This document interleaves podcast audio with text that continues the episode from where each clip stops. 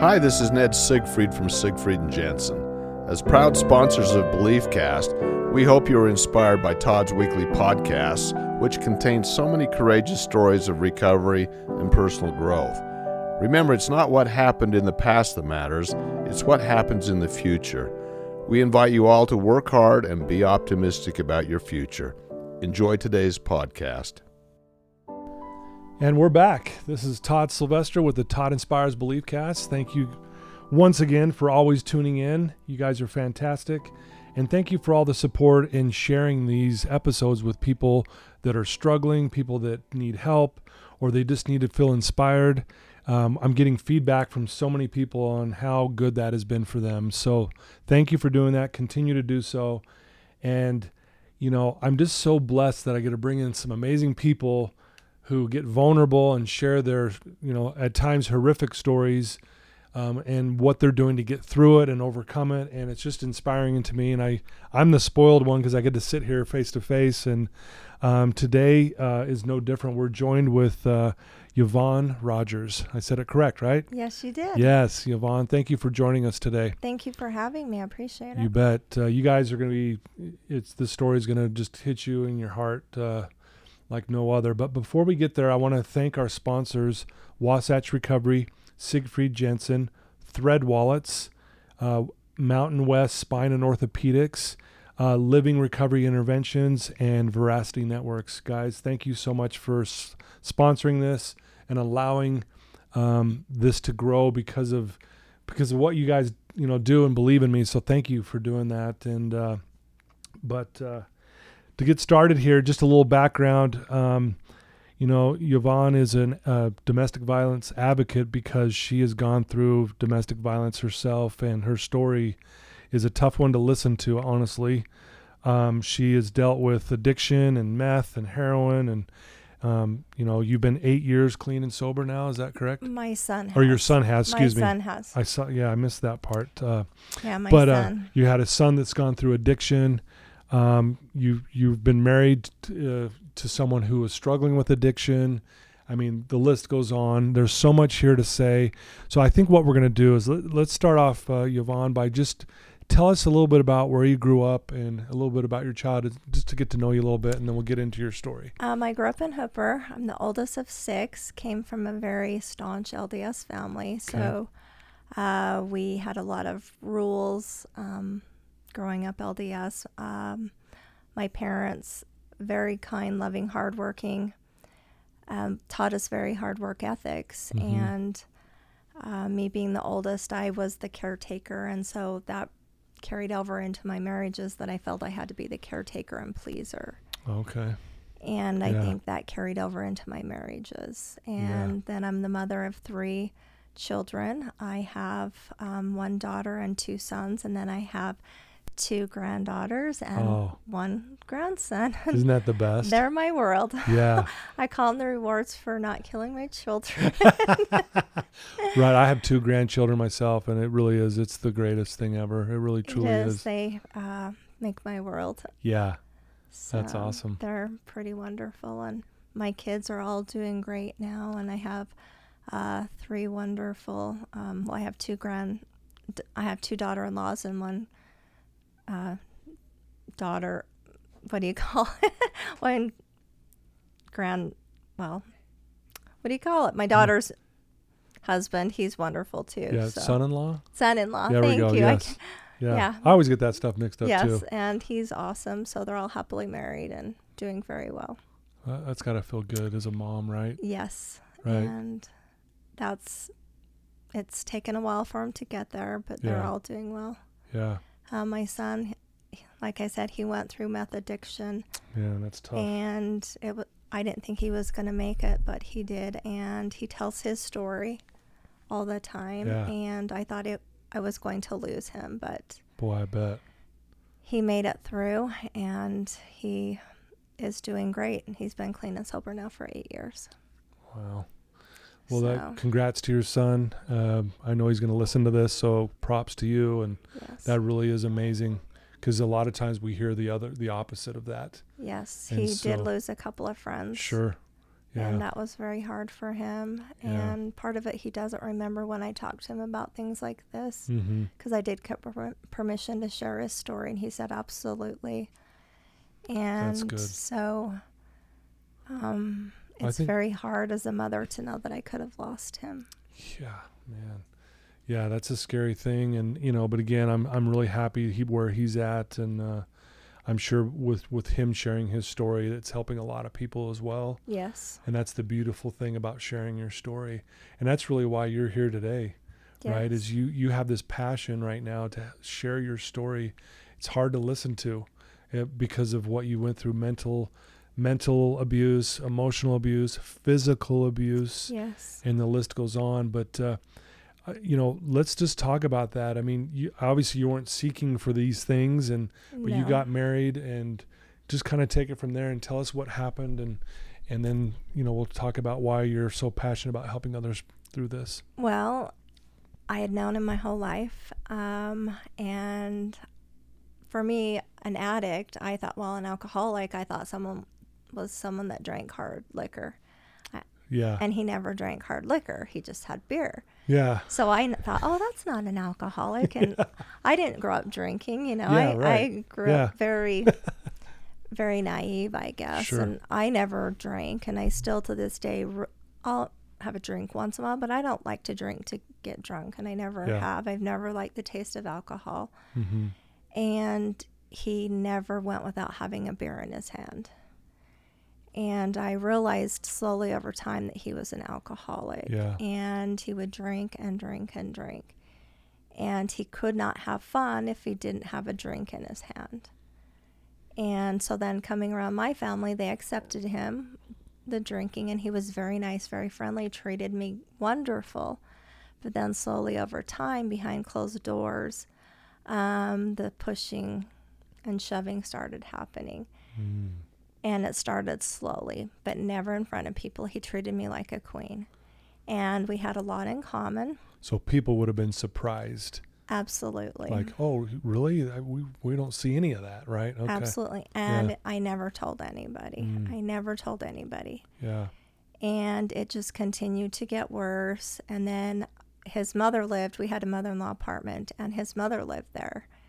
And things started happening with her, and she became afraid of him. And so she moved out. And he called her the C word. Okay. And he called me that. And so I thought, he has no respect for women. Yeah. and it just continued worse and worse and then the physical started and it became worse and worse and then it came down to where i didn't know who i was going to come home to dr jekyll mr hyde hmm and so i started getting anxiety i couldn't sleep at night i was losing weight i mean he would say the most hurtful things to me and i remember one day i asked him why would you say the things that you do to me hmm and he said, It's because I know it hurts you. Wow. And so I remember I wasn't going to let him hurt me emotionally after that. It's like I put my emotions in a box and locked them away. Okay. And because I had cared up to then what he thought of me. I mean, he was my best friend. I Well, would come sure. home every day and we would talk after work. Yeah. And there was this female in the relationship that he would text all the time. And I always heard her name, and I always heard her name, and I always heard her name. And I finally said, Why don't you just go marry her? And he's like, Well, what? Are you jealous of her? And I said, Yeah, I am. Because you're talking about things Yeah. with her that you should be discussing with me. Right. And it ended up later that he's with her now. So Mm. he was probably So with there was her stuff the going whole, on. Yeah. Yes. And so there was that insecurity, and he would always flip things on me. And that's what narcissistic personalities do. I can't say that he's diagnosed as that, hmm but he definitely has the traits of that. Right. And I remember him asking me, Do you not trust me? And he would always put it back on me. And finally, one day I said, Are you trustworthy? And he didn't know what to say to that. And I didn't realize how much he would turn things around on me. Oh, you ruined my day. You made it so I couldn't do this. You know, it was always about me instead of what he had done. He would flip it. And I didn't realize that. And I didn't realize that. And I didn't realize that. And then the night that this happened, um, Friday I'd gone because we worked both out on base and I'd gone over. I'd got up. We always got off early on Friday and I went over to his work to say hello to him. Mm-hmm. You know, Yeah. that's what a wife does. Yeah. And he was fine until we got home. And then he just got mad at me for no reason. How dare you show up early at my work unannounced? I'm like, hmm, do you have something to hide? Yeah. Yeah. and we had a Rottweiler, and she had to go to the doc, um, the vet about Mhm. 4:30. So I let him take her, and I went to my mom and dad's and thought maybe that'll give him time to cool off. Well, when I got home later, I asked him how she was, and he goes, "Well, if you wanted to know, you should have gone, or you can call the vet." Didn't simmer him off at all. And I remember I went to walk up to him, and he said he come close to me, and he got out of his chair and got up and closed fist and come at me and said, "I will hit you." And I knew he meant it, so Yeah. I just didn't speak to him the rest of the night. Yeah. Went upstairs, went to bed, and the next morning we woke up, and he just started in on me. So he went out in the garage, the man cave. We had a six-car separate garage. Mm-hmm. Got up, did my usual cleaning, and he came in and just started on me. How dare you? How dare you? How dare you? And I just ignored him because I couldn't even walk away from the argument anymore. He would Right. follow me, he'd follow me. Yeah. And so I remember just getting everything done the laundry, the house cleaning, and then I went grocery shopping, come back, started fixing dinner, and then I took my dog for a walk. And I'm very, I don't go to church, but I'm very spiritual. Spiritual person. Yeah. And I see things, and I always have. Yeah. And when I was walking my dog, I had a premonition and I saw myself laying on the ground with him over me, bloody. And so when I got home, I put dinner away because he wasn't going to come in and eat. Because sometimes he'd come in and throw it away. He'd throw it in the sink, he'd throw it in the garbage. So I put it away. So he couldn't do that. Yeah. And then he came in a little bit later and he started in on me again. I told him I wanted a divorce. I had decided I couldn't take Couldn't it do anymore. it anymore. Mm-mm. Yeah. And so I remember him getting up off the couch, and I thought he was going to go upstairs. Well, he come charging at me and shoved me with both hands like a football linebacker Jeez. in my chest and sent me flying, and it broke my arm. I fell on it, and it was an obvious fracture. Oh. And I was sitting there on the floor cradling my arm, and I don't even know where my phone was, but somehow it was next to me. And I'm laying there cradling my arm, screaming. And he would never acknowledge that he broke my arm. And he was calling me the C word and the B word and telling me that my arm wasn't broken and he would give me something to cry about. And he went upstairs. He goes, I'll show you something to cry about. And he went upstairs and he come back down and I heard the ratcheting of a shotgun. Oh my. And as he come around, he had that shotgun and he pointed it at me. And I blanked that out for a long time. And see, I didn't tell that Yeah. to the police because I did. I was so worried about him. Like most victims, they Yeah. protect their abusers. They do. Yeah. I did not want him to lose his job because he worked up on Hill, just like I did. He had a security clearance. Yeah. Then he sat down next to me and put the gun under his chin and said, All I have to do is pull the trigger and one bullet and I can blow my head off and I'm done. And I told him I didn't care. I said, Go ahead and do it. And I don't think he expected me To say that. Yeah. to say that. And so then he sat there and then I and then I said, I don't want you to kill you know. Yeah. Then he got up and then I got my phone, which I don't I don't remember how it was there and I called my son. My son didn't answer. Then I called my dad and I told my dad I needed him. And then I think I called 911. And then he said, "Oh, if we weren't going to get divorced before we're getting divorced now." I said, "Well, what did you think was going to happen?" Right.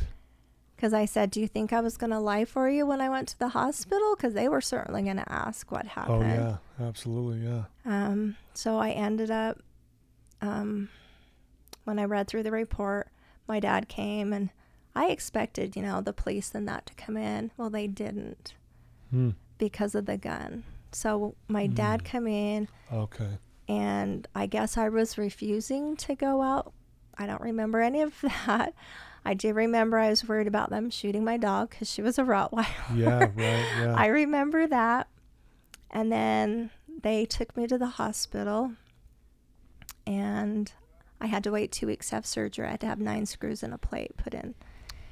And it's permanently disabled my wrist, um, that I do not have full capability of it. I have CRPS, which I'm in constant pain. It's like in boiling hot water. yeah.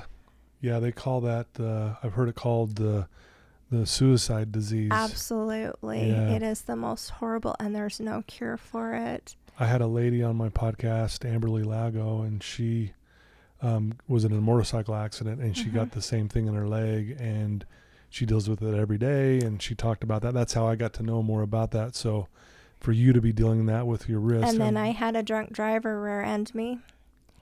And Gosh. so it moved it all the way up to my shoulder. So my shoulder's frozen in place. And then it made my wrist even worse. wow. So Right now, so for our listeners, you know, she she has it, you know, in a brace, and then her arms in a sling as well, and and uh, And it's all because he decided to put his hand on me. yeah, So I fight with those emotions every day because I was able to work. And now because of what he did, I'm not able to work.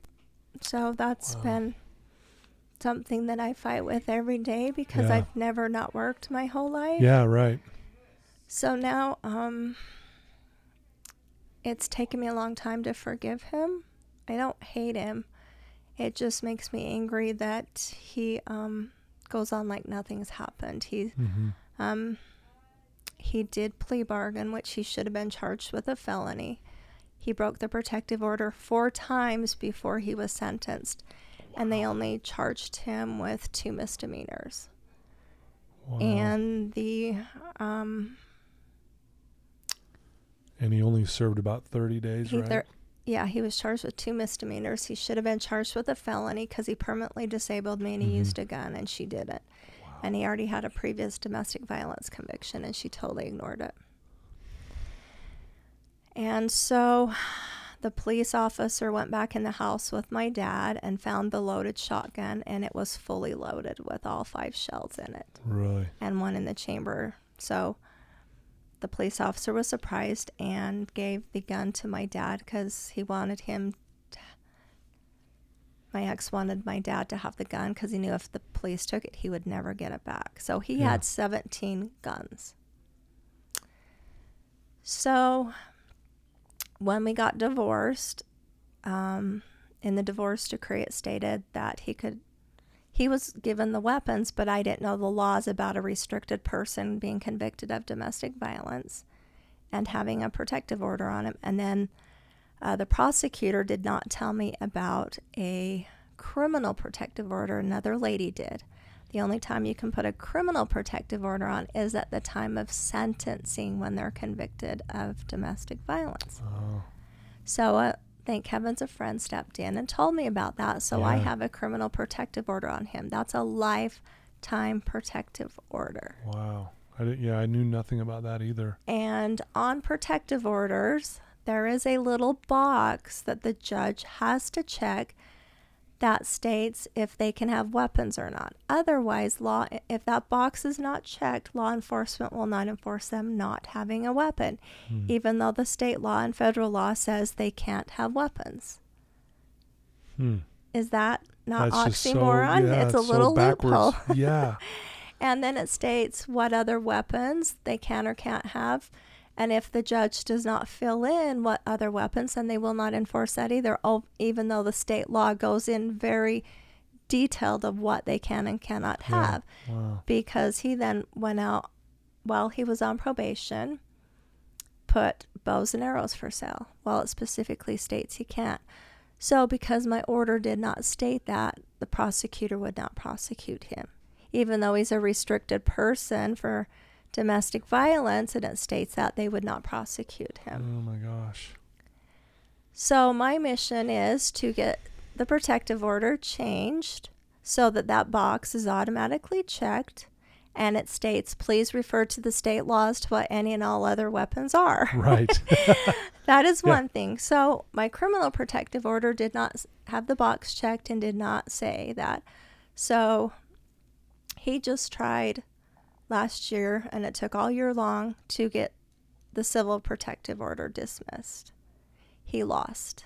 Mm. And I found the reasoning was exactly that. He could have his weapons because my s- criminal protective order does not have that checked. Wow. So before this, he then took me to contempt of court because I had he had threatened me about the guns, about the guns. He wanted the guns because I had had possession of the guns. I removed them from the safe in our home. Yeah. He took me to court to get possession of his 17 guns, and I'd finally turned them into sheriff's department. He took me for contempt of court. He was awarded custody of all 17 of those guns, and I was ordered to pay attorney fees. I am the victim of him.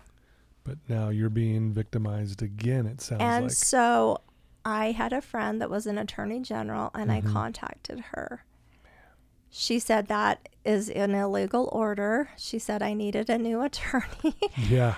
and so Right. I tried through legal aid to find somebody that would help me because I had 14 days to respond to that order. hmm Because I had a very nice attorney, very nice man. He just did not understand domestic violence to help me write an order. And he goes, Well, at least you weren't held in contempt. I said, I was. Yeah. And he meant, Well, at least you weren't put in jail. And I'm like, He got his guns back. Yeah. It, to you, that had nothing to do with it. It was about him getting guns. And I was just, I was having nightmares, you know. Um, at first, I was ordered to go get the guns, and then I had a panic attack, and the judge saw that there's no way I could have gone and got the guns, so she ordered his attorney to get them. So the attorney general gave me the U.S. attorney's phone number and said to call him, and the U.S. attorney got me in touch with an ATF agent. The ATF agent said he cannot, he cannot have control, he cannot have possession, he cannot say where those guns go. He, he has to exist, act like those guns do not exist Mhm. and he cannot transfer ownership. And we even argued transfer. Doesn't mean transfer like transporting, but transfer ownership, of Ownership. those gu- Right. guns. And so I found a new attorney.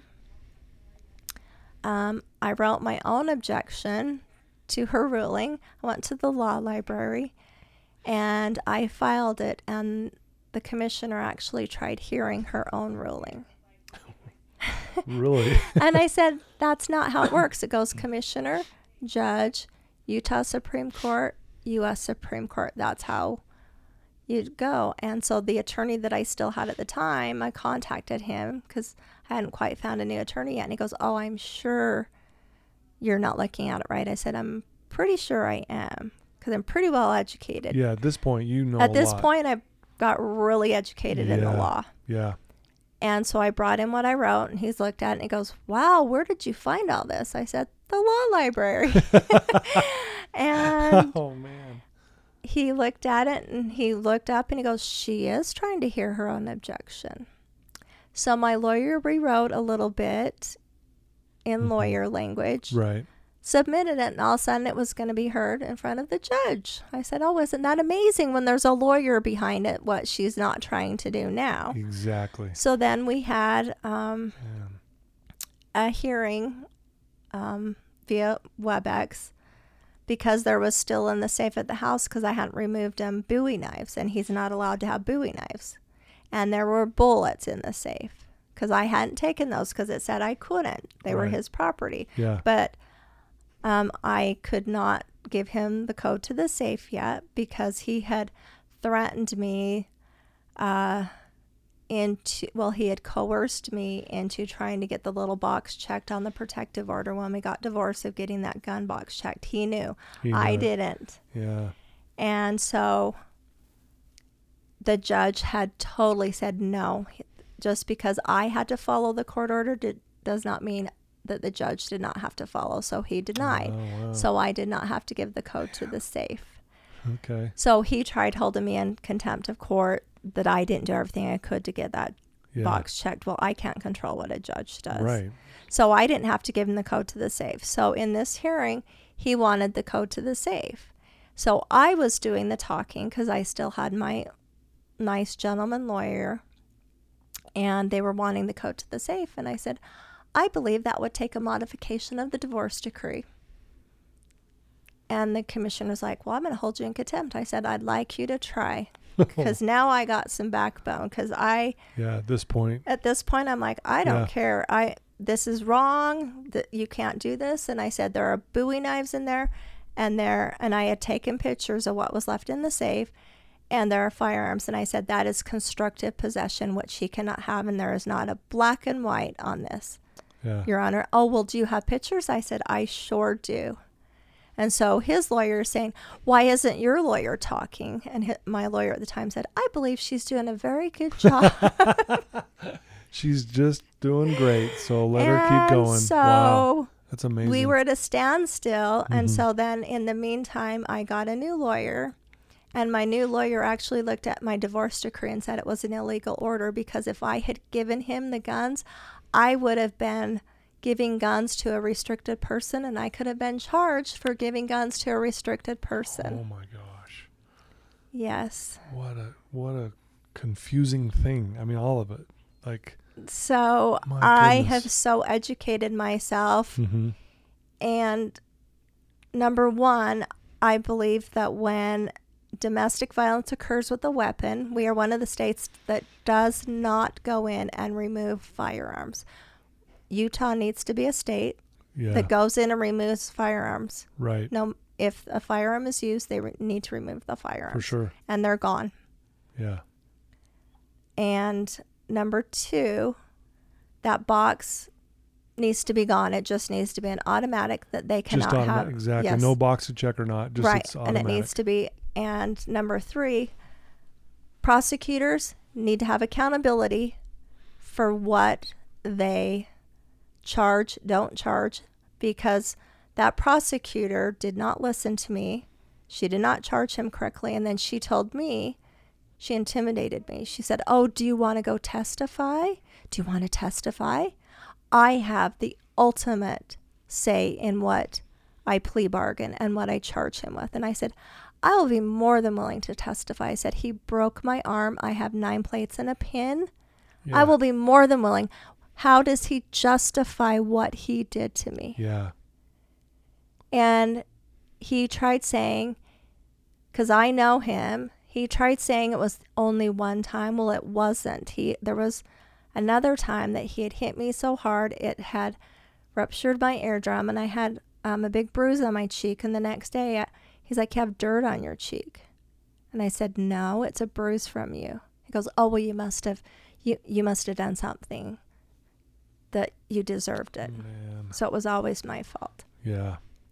I've I've heard it said before, and you probably know this better than I do, that the the abuser always blames the victim. Absolutely. To this day, he still does.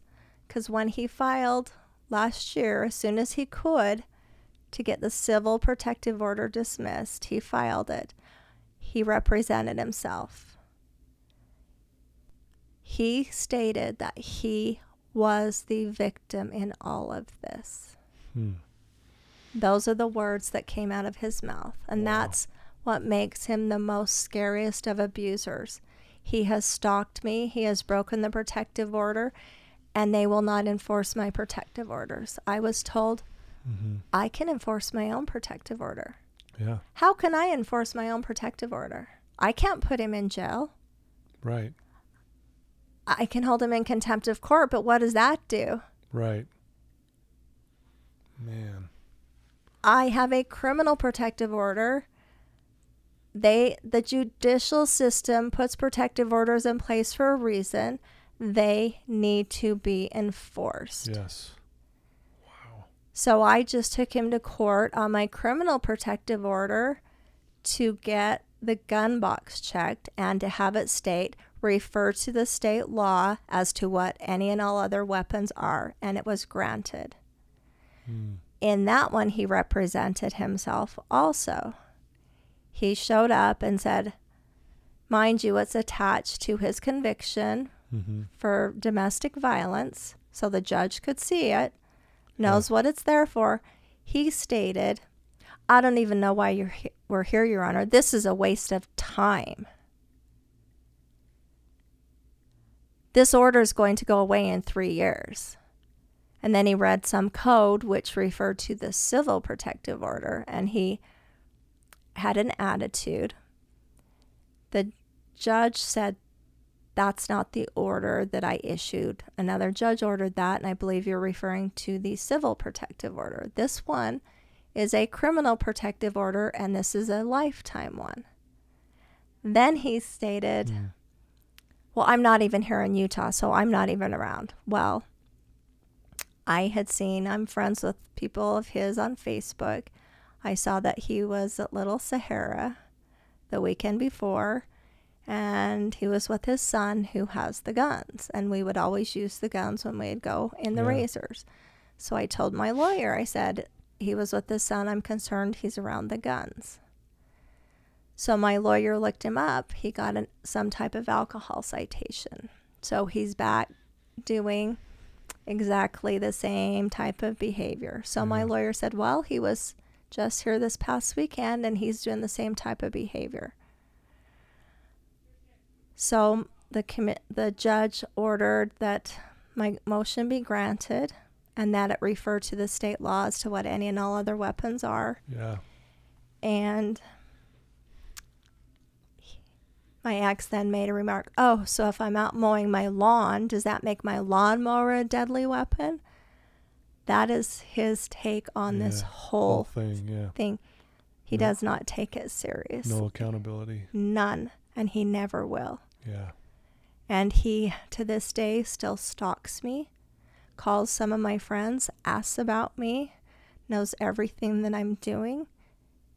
He has tried getting three stalking injunctions on me every time he was on probation, and I, he would do something. I would call his probation officer, and she would tell him. And there was nothing, nobody would do anything about it. Yeah. And so I'm trying to get the laws changed that victims have rights because right now it's criminals seem to have more rights than victims. Yeah. And that is not right. Yeah. Well, I know you're you're an advocate now, and you're trying to make changes. Obviously, you're very passionate about it, and I see why you are. And I'm glad that you are trying to do this. I know there's certain things that you want uh, legislation to change and, and to and to change around domestic violence, particularly. Can you maybe kind of review some of those things that you want to see? You already mentioned a couple, but how do you how would you like to see this change overall? Um, the first change is I want a task force that set that is set up by the legislator that they meet six times a year, and they hold prosecutors accountable. Mm, They have to show every domestic violence case that has come forward to them. yeah. and they have to show accountability of when they dismiss it and why, what they charge and why, Yeah. and when they plea bargain and why. And there has to be accountability. And I want standards raised on the charges because right now in Utah, to have a felony charge, they either have to have a gun or they have to permanently disable. That is the only time they get a felony charge Mm, or Yeah. if they have a previous domestic violence conviction within five years, okay. then it's enhanced by one degree. So it's not even necessarily then Yeah. a felony. It could be a second Could be a second. degree misdemeanor, then it's Yeah. up to a first degree. We need to take this seriously. It needs to be. We have a no tolerance for drugs. Why do we have a no tolerance? Why do we not have a no tolerance for domestic violence? Seems like when we put the word domestic in front of it, it's not taken seriously. Yeah, it's almost yeah. Wow. You know, I I was in some of my little bit of research, and you you would know this better than I do, but uh, what I found is one in three Utah women will experience some domestic violence in her lifetime, and forty percent of adult homicides in Utah are domestic vi- vi- um, violence related. Correct. I mean, that is a lot. One in three. Yes. That is just basically common. yes. Happens and all one the time. in four men. and you know, and you know this better than I do. But I, I was kind of shocked by that statistic Yes. that it was that frequent and that many people deal with it. Yes. So obviously, it's a serious problem.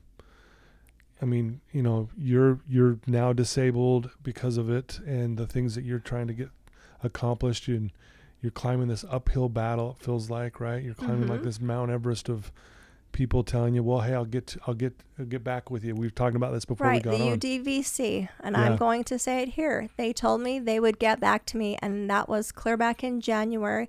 I have heard nothing back. I've emailed, emailed, emailed, emailed, nothing. yeah, no one wants to step up. no up. one wants to step up. No one wants to get the facts out there. All they want to do is stick you in a shelter. How does a shelter fix you getting help and stopping domestic violence? All it does is give power to the abuser. We need to be able to keep women and children in their home, in their environment, instead of uprooting them right? We need to put the perpetrator maybe in a shelter where they don't get to have all their belongings and they're locked away behind a gate Yeah, in a prison cell and take this seriously. yeah, absolutely.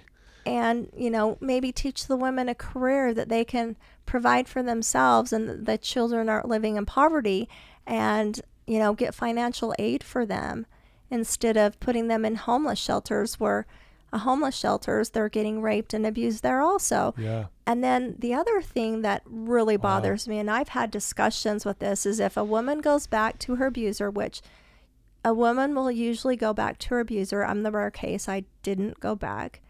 And the reason I didn't, because I almost did, because I did not know what to do, is the police officer came back the next day and had to have the report signed. And he talked to me because I said, I don't know what to do. And he said, if this is the first time you have called and this is what he did to you, because he said, I know it didn't just start off with him breaking your arm. Right. He said, there's been tons and tons of builds up to incidences. that. Yeah, And I said, Yes, there was. I just never called. He said, If you let him back, he will kill you. And those words were so profound to me. I don't, I can't thank that police officer enough. yeah, And so I didn't. I never talked to him again. I went the next day, which was this, because this happened Saturday. Officer came Sunday. I went Monday and got a protective order on him and never talked to him again. wow. It takes women f- between five to seven times to leave their abuser. Man. But see, DCFS, if a woman goes back to her abuser and abuse happens again, then they charge the victim with failure to protect their children. So again, they're victimized by the system. Jeez. Why are they not charging the abuser with abuse? Right. So that's why women go back and stay and don't report. DCFS needs to look at why aren't we getting the abuser out of the home? Why aren't we charging the abuser? So then the women lose their children. Yeah. So there needs to be this whole system needs to be revamped Yeah. because you cannot be held responsible for someone else's actions. Right. Yeah. And that's what the system seems to do. Yeah. you know and the first therapist that i went to he looked at me and he said why would someone well educated and as beautiful as you let someone do this to you like it was my fault Man. So really, again, the whole thing seems broken. it does You know, because comments like that and you know, victim blaming victim blaming, and you know, people telling you, "Yeah, I'll get back with you," and then no, you know, and then crickets after that, and and you already blame yourself shows- enough. You already feel guilty. You already feel like you're not enough you know and they they tear you down they tear you down they tear you down they make you feel like you're nothing. And then they wonder why the suicide rate among victims is so high. Yeah, and then I did counseling for a year at Safe Harbor, and there was this video which was so profound of said why don't you leave? And it was because you fell in love with a person that wasn't real and you all they'll give you glimpses of that person and so you want that person to come back Yeah. and it's because you loved that person you fell in love with Yeah, and there's always that hope that it's going to change and everything will be okay and you know, wow. And they'll give you just enough glimpse and hope but that person never comes back Yeah. Wow. Well, I love that you are trying to make a change. I can't imagine how frustrated you feel um, because of all the everyone putting you off and not really following through for you. But I do. I mean, I, I'm sure women listening to this right now who have been through what you've been through are grateful that there is someone like yourself that's at least trying yes. and and and and going forward and trying to make changes and this and that. And because again if if if what you do um Yvonne that you know if that helps someone down the road not have to go through what you did I would imagine you would think that would be worth it right? Absolutely. Yeah. Absolutely. I mean, there were times I didn't want to live, and if it hadn't been for my therapist, um, I'm writing a book about what I've gone through and about how I've, you know, more about the judicial system and how I felt and, mm-hmm. you know, how to um, work on yourself and just the whole scenario. Yeah. And hopefully, other women can relate to it yeah because it's a process. You have your good days, you have your bad days. It's a Can roller imagine. coaster. yeah And even now today, you know, he still isn't leaving me alone and it's 4 years. Um I still live in fear, but I'm going to go down fighting. you Yeah. know, I yeah I always tell my children if I end up getting killed, they know who it is. but I'm going to Yeah. go down fighting. I'm not going to live in a corner afraid anymore like I did for 2 Yeah. years. man well I just just what you said that's hard to even listen to. Meaning you know if i was to die you know you guys probably know what happened. And but for you to go you know what? I don't care. I'm going to keep fighting and make changes and that that's really inspiring to me honestly. I'm almost out of words. I don't know. There's so much suffering in this world unfortunately in in all areas of life you know and this is one of them Mhm. obviously for you and but but again it always just blows my mind that you're sitting here even talking to me at, at the end of the day like you're willing to actually come on here get vulnerable and share with what you've been through It's taken a while. yeah it's taken a while. I mean, I had friends, people turn on me, um, like it was my fault. You know, they even said I fell and broke my own arm, um, and I thought, what are they saying? And then he actually wrote it in affidavit that I fell and broke my own arm, and that was just like being punched in the stomach mm-hmm. um, you know, the trust I had in him that um, it took away me being able to believe that I loved someone that I thought loved me back could just be so cruel and turn on me and that everything I thought about him and what he had told me about himself I finding out was a lot of lies. yeah And so it's been really hard for me to retrust. And so I'm learning to pay a lot closer to my intuitions yeah and not words, but actions. actions exactly Because people can say words. He would always say he was sorry. He was sorry. He was sorry. But then he would turn around and do the same thing over and over and over again.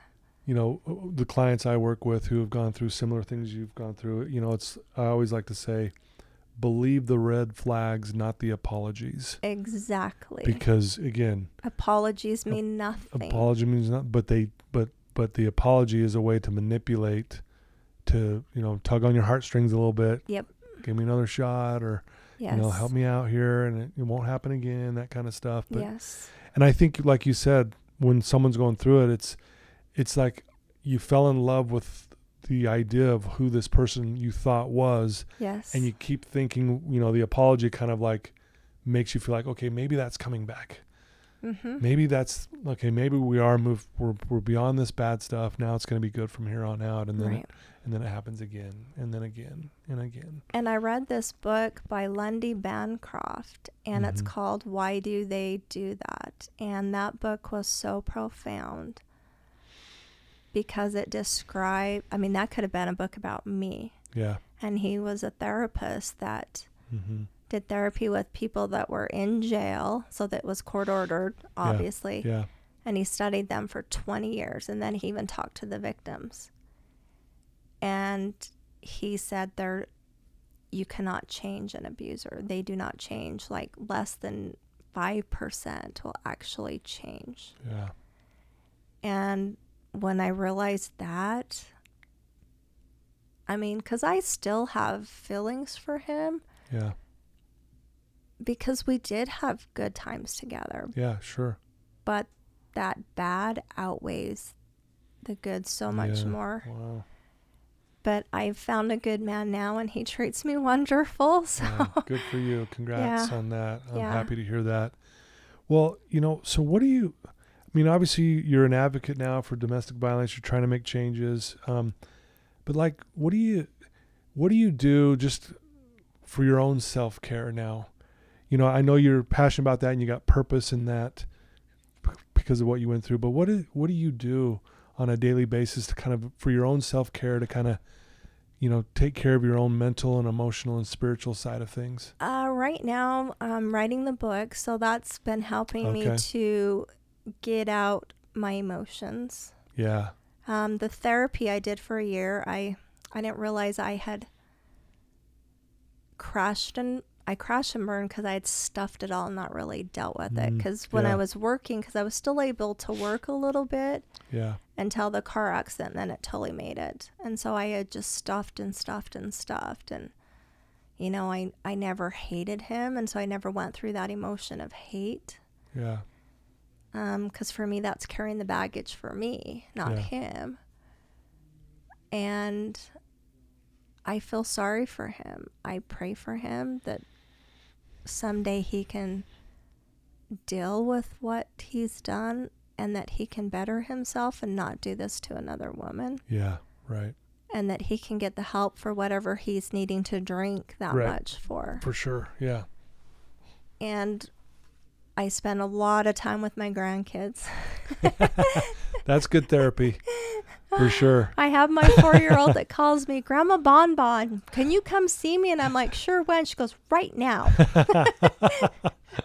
I love it. And then I have a seven year old that I pick him up on Wednesdays and Thursdays and spend Mm-hmm. time with it, him. And then my 12 year old, she's kind of independent. So, Yeah. Okay. so I do a lot of that. Gotcha. yeah. Wow. Well, it really is amazing that you're here and you know, and for again for your passion and desire to make changes.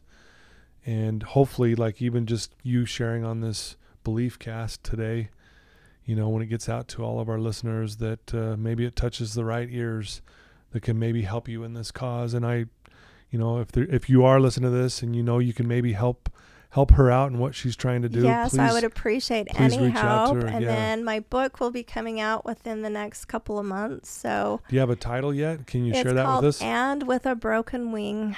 Oh, wow. Yes, and my cover's getting drawn by one of my best friends who's a well known artist. She does a lot of artwork for the Underground Railroad. Oh, yeah. Okay. So she's a fantastic artist. Yeah, And my book's cool. in editing right now. So, yes, and if anyone needs help, I'm here day and night to help anyone. So I've how would they reach out to you if they Uh, wanted my to get a hold email of you? address is my first name, which is Yvonne. It's Y V O N N E. And then it's R as in Roger, Z as in zebra, R as in Roger at gmail.com. Like I said, I'm Okay. here to help anyone. I do know the laws. I'm not a lawyer.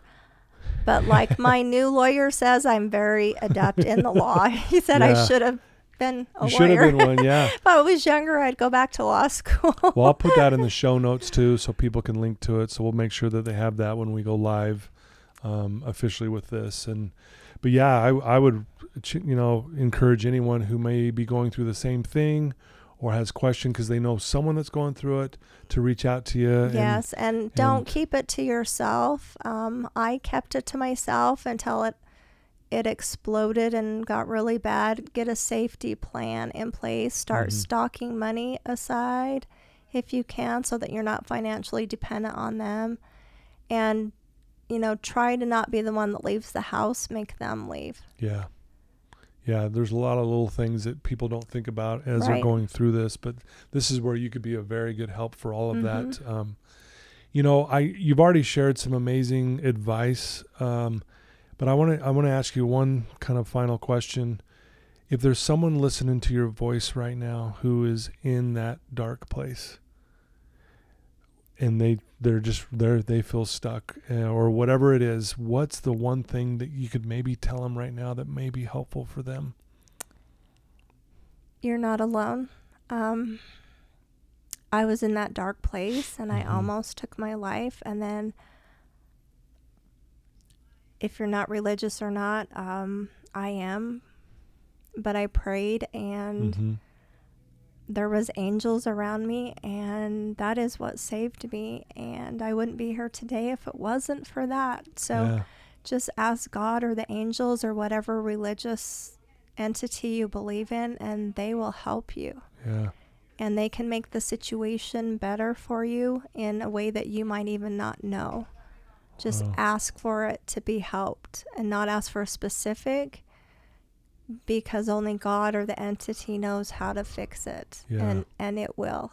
They can make help you through it. love that beautiful advice very well said thank you well yvonne I, I can't thank you enough for spending some time with me today and being on the show that means a lot to me that you'd come on here and be vulnerable uh, that's really what the audience that i have is looking for is they're you know they're struggling with some things and this is one that uh, i've had a few people on before you that have been through similar and it's always been very well received and just like we needed to hear that. Thank you for sharing. Thank so you. thank you for doing this. Thank you for having me. yeah and congrats on doing a book. I think that's amazing. I think that that gives that leaves a legacy. You know when you're when you know a hundred years from now when you and i are both not here Right. your book lives on your story lives on and it's going to help someone a hundred years from now even Right, And that kinda it's blows not my to mind. focus on the negative, Yeah. but the positive that comes from it. Exactly.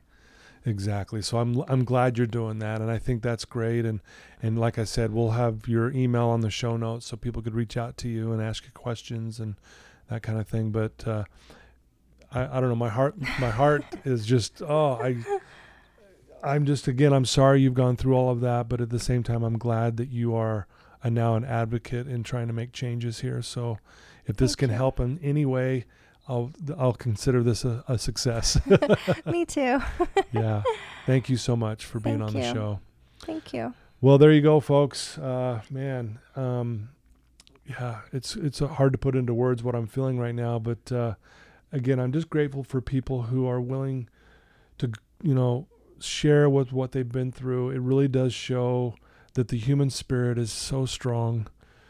Uh, despite when you're going through it, you may not feel that way, but man, it's just amazing. Like people like Yvonne and, and what she's doing. So just if you're if you are struggling, just know you're not alone. Like she said, I'm here for you. She's here for you. Anything we can do to help you. I love you guys. Thanks for tuning in week after week. Thanks to my sponsors for believing in me. That means a lot as well. And you know, I love you guys. And until next time, thanks again.